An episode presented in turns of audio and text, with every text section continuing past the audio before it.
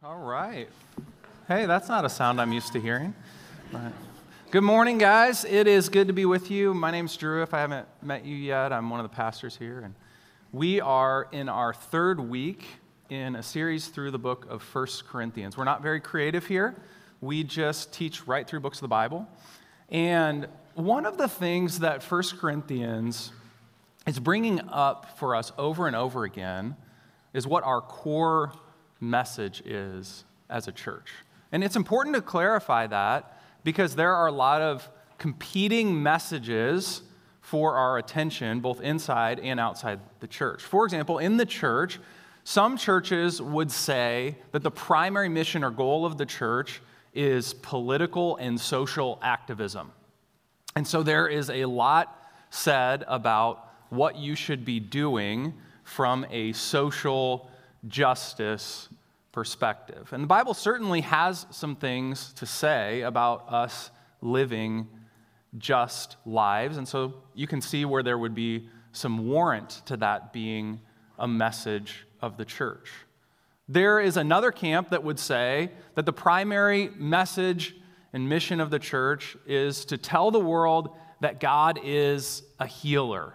So these are churches that really camp out on the charismatic gifts. And we see throughout the Bible that there is an emphasis on God giving his people miraculous gifts. So you could see some warrant to that being the message of the Bible. And others would say that the primary message of the Bible is for us to be good, moral people. After all, the Ten Commandments are in the Bible, and we should follow after the Ten Commandments, and we should obey the Ten Commandments. And so let's get down to the nitty gritty details of our lives and let's talk about how we should live and what we should do. And let's spell that out in all sorts of detail.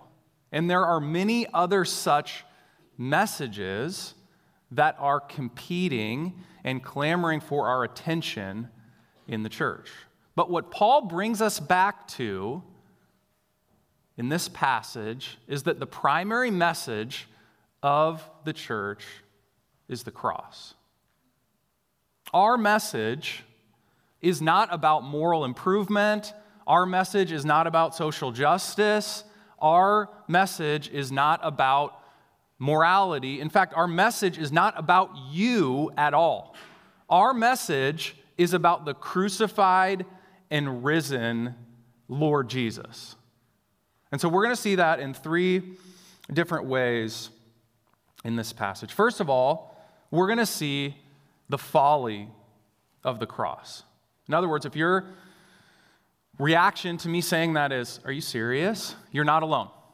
Here's what 1 Corinthians 1, verses 18 through 21 say For the word of the cross is folly to those who are perishing. But to us who are being saved, it is the power of God. For it is written, I will destroy the wisdom of the wise, and the discernment of the discerning I will thwart. Where is the one who is wise? Where is the scribe? Where is the debater of this age? Has not God made foolish the wisdom of the world? For since, in the wisdom of God, the world did not know God through wisdom, it pleased God through the folly of what we preach to save those who believe.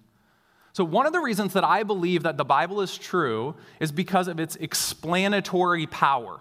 Here's what I mean by that I think that the true worldview through which we see everything else should include every other worldview, has the most explanatory power. This passage says that the reason that the message of the cross is folly or foolishness to much of the world is because they are perishing.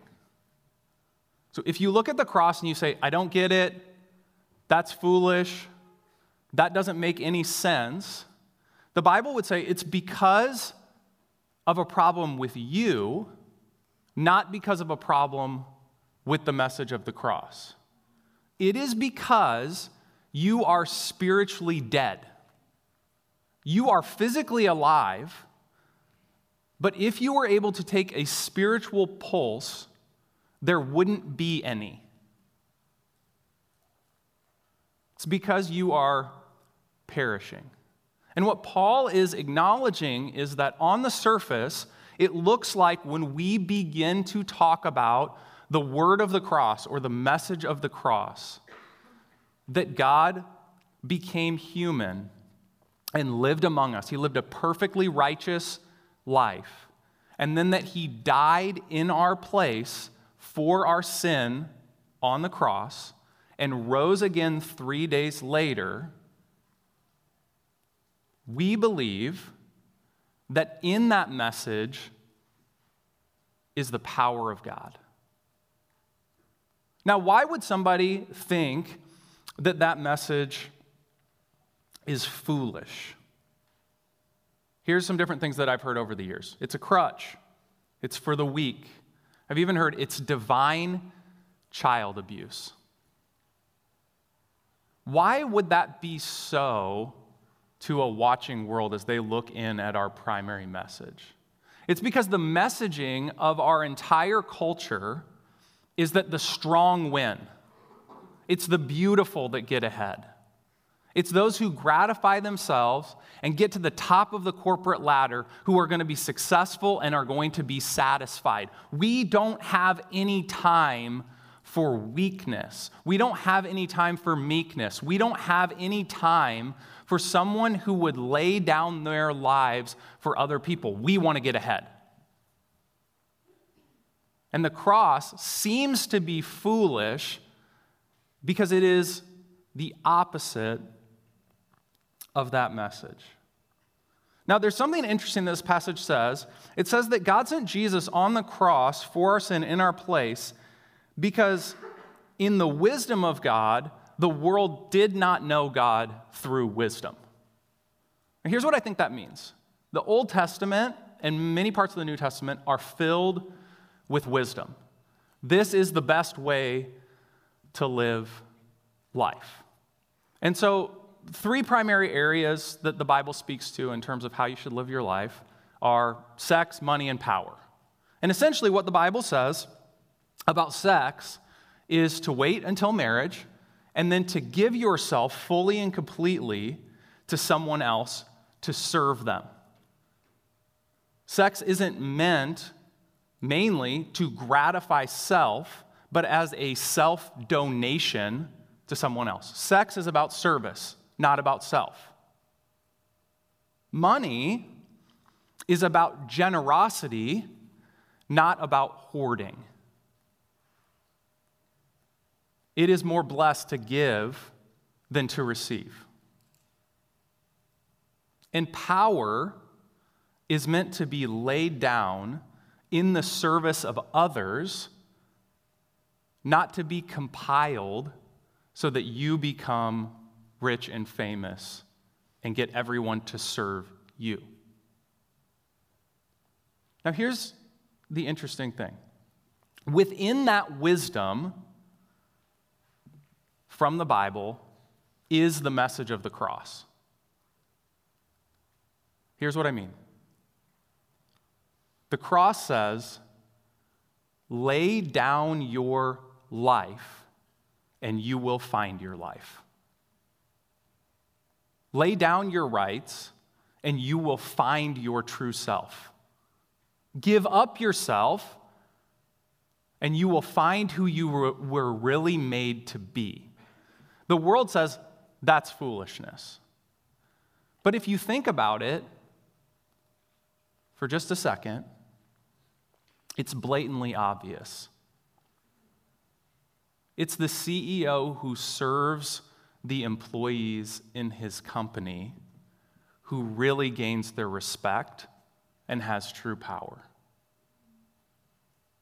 It's the person who is generous and gives their money away who really possesses their money rather than being possessed by their money. It's the person who serves in a sexual relationship that achieves the goal of sex true intimacy with another human being. And so here's why the message of this cross is foolishness to wor- the world. Because they're spiritually dead. They can't see what's in plain sight, how obvious it is that this message is so wise. Hey, think about this for a second. Imagine that you were given a seed, and you're holding on to this seed, and you're shining this seed, and you love this seed. I mean, it is a beautiful seed. And you decide one day against all of the wisdom of all the people around you that even though you love this seed, you're going to do something as audacious as planting the seed in your backyard. And everyone around you is like, but you love that seed. And that seed is the most beautiful thing in the world to you. And you shine it and you've got it on your shelf. To them, it's foolish for you to plant the seed but to you, it's obvious that that's what you do with a seed. Because in giving up the seed, you're not really giving up anything, you're planting an apple tree, which is much more valuable than a seed. The message of the cross is foolishness because people haven't really thought about it. Give up your life and you'll find it. There's a famous missionary named Jim Elliot who said, He is no fool who gives what he cannot keep to gain what he cannot lose. Jesus gave his life for us so that he would not lose us forever. And He's calling us into that kind of life. We are thankful for Jesus because He gave Himself for us on the cross. So that's, first of all, the folly of the cross to those who are perishing. Secondly, we see the wisdom of the cross. Look with me at verses 22 through 29. For Jews demand signs and Greeks seek wisdom, but we preach Christ crucified a stumbling block to Jews and folly to Gentiles. But to those who are called, both Jews and Greeks, Christ, the power of God and the wisdom of God. For the foolishness of God is wiser than men, and the weakness of God is stronger than men. For consider your calling, brothers. Not many of you were wise according to worldly standards, not many were powerful, not many were of noble birth. But God chose what is foolish in the world to shame the wise. God chose what is weak in the world to shame the strong. God chose what is low and despised in the world, even things that are not, to bring to nothing things that are, so that no human being might boast in the presence of God. So Paul says in their day that Jews were demanding signs. Jews historically have been a sign oriented people. They wanted the parting of the Red Sea again. They wanted manna falling from heaven. They wanted to see people walk across the Jordan River. They wanted people healed of diseases. If you were talking to a Jew in a conversation they would say, I want you to prove to me of God's power and his existence through signs, through miraculous healings and divine interventions. We want to see proof. Now, if you talk to a Greek, they would be like a modern Western person. We don't believe in science. We don't believe that God intervenes. They would have a scientific explanation for healings or even wonders that are done in the world. And they would say, no, we're not really buying into science. What we want is well reasoned argument. After all, we still read the works of Plato and Aristotle. They're seen as some of the most wise men who ever lived. And the Greeks would spend time listening to philosophers as a form of entertainment. So he's saying Jews want miraculous signs, Greeks seek wisdom. Not we're backing off from preaching the cross and trying to make our message more palatable, but we preach Christ crucified. A stumbling block to Jews and folly to Gentiles. But to those who are called, both Jews and Greeks, Christ the power of God and the wisdom of God. What's he saying? He's saying that the way that you come to know God is not by being smarter than other people. It's not having an incredible IQ and being super well read. And you don't come to know God by being in the right place at the right time. You happen to be there when God miraculously intervened and did some amazing sign. You don't have to have this incredible perspective and access to God, having seen miraculous wonders. We're always impressed by wonders, aren't we? He says, No. Where you see God, where you know God, is at the cross. Now, why would I say, and why would Paul say, there is so much wisdom in this. Paul makes us think about our calling as Christians.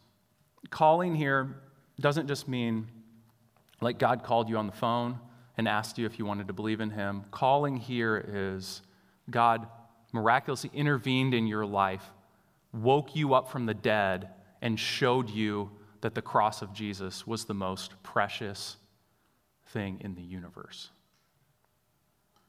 So he's saying, Remember your calling. He says, Brothers, not many of you were wise according to worldly standards. Not many were powerful. Not many were of noble birth. But God chose what is foolish in the world to shame the wise. Here's the wisdom of the cross Anybody can get in on this. You don't have to be smart. You don't have to be good. You don't have to clean your life up. The most difficult thing for us to grasp about coming to know Jesus is that all you need to come to know Jesus is nothing. And very few of us claim to have nothing. See, what we tend to do is we tend to look at our history and we either qualify ourselves or disqualify ourselves based on our lived experience. So we say, because I've committed this sin or because I've done this thing, then I can't be a Christian. Or we say, because I've done this thing and I went to this school and I've been this type of person, then I'm qualified to be a Christian. The only thing you need to be a Christian is the cross. The wisdom of that is that it's a message for everyone. Guys, this passage has been incredibly meaningful to me since finding out that my oldest child has special needs. So, my daughter Emma is adopted from the Democratic Republic of Congo. And I remember after adopting her, recognizing that something was different about her. And it is gut wrenching as a dad to find out that one of your kids has a 57 IQ.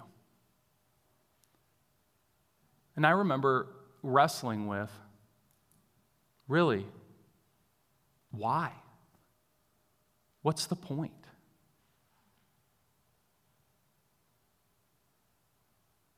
Now I have conversations with Emma. I say, Emma, do you believe in Jesus? Yeah. Why? I don't know. But she comes home each day. She goes into our basement. We have a little Amazon Alexa in the basement. She goes down and she worships Jesus for an hour or an hour and a half each day. And I often think of this passage God chose the foolish things of the world to shame the wise.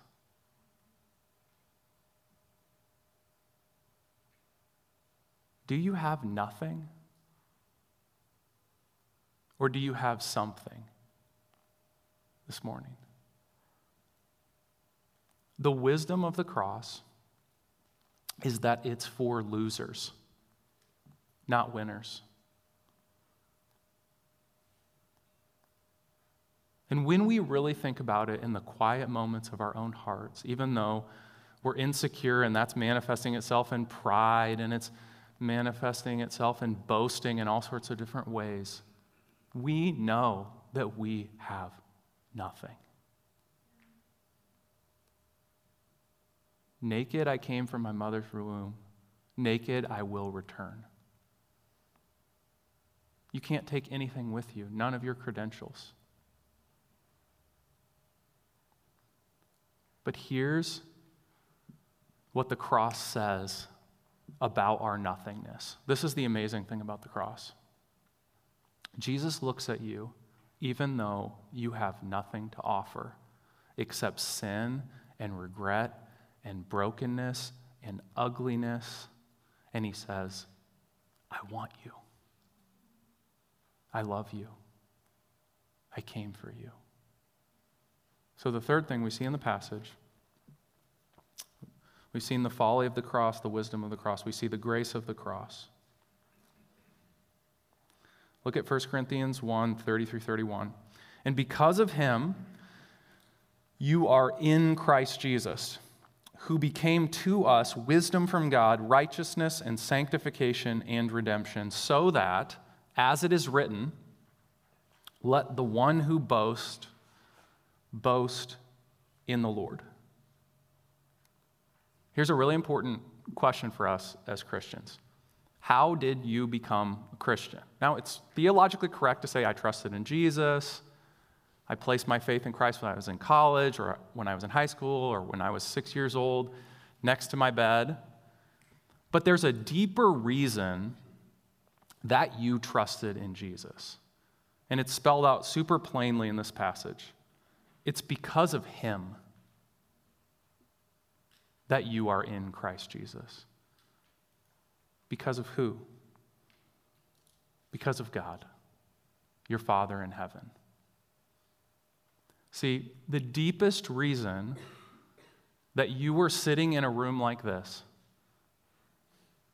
and you were there with your college roommate, or you were there with your brother or sister, and you heard the message of the cross, and your eyes were open. It's like scales fell from your eyes, or it's like your heart came alive. It's like you were dead and then you were alive, and everything's changed. The deepest reason for that is not because you were smarter, or because you were better, or because you did anything, or because you brought anything to the table. The only reason that you trusted in Jesus is because of Him. He opened your eyes. By grace, you have been saved.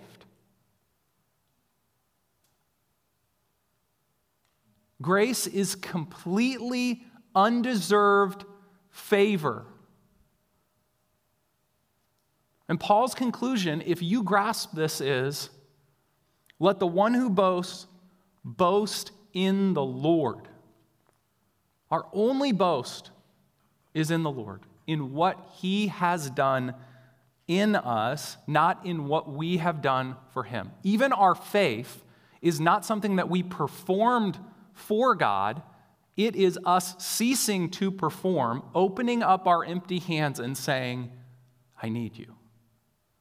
And even us doing that was first and foremost the work of God in us, not something that we were doing on our own initiative.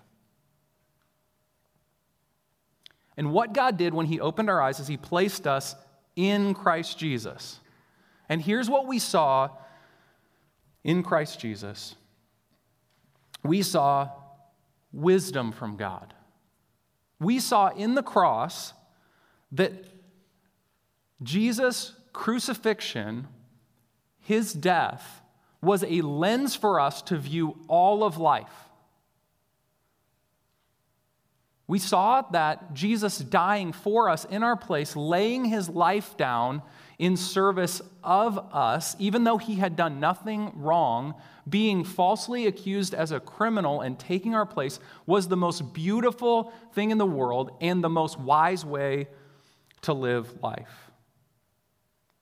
Instead of lashing out at people and getting even with people, we see forgiveness is the path forward. Jesus became for us righteousness on the cross. Righteousness is simply put the state of a person as he or she ought to be.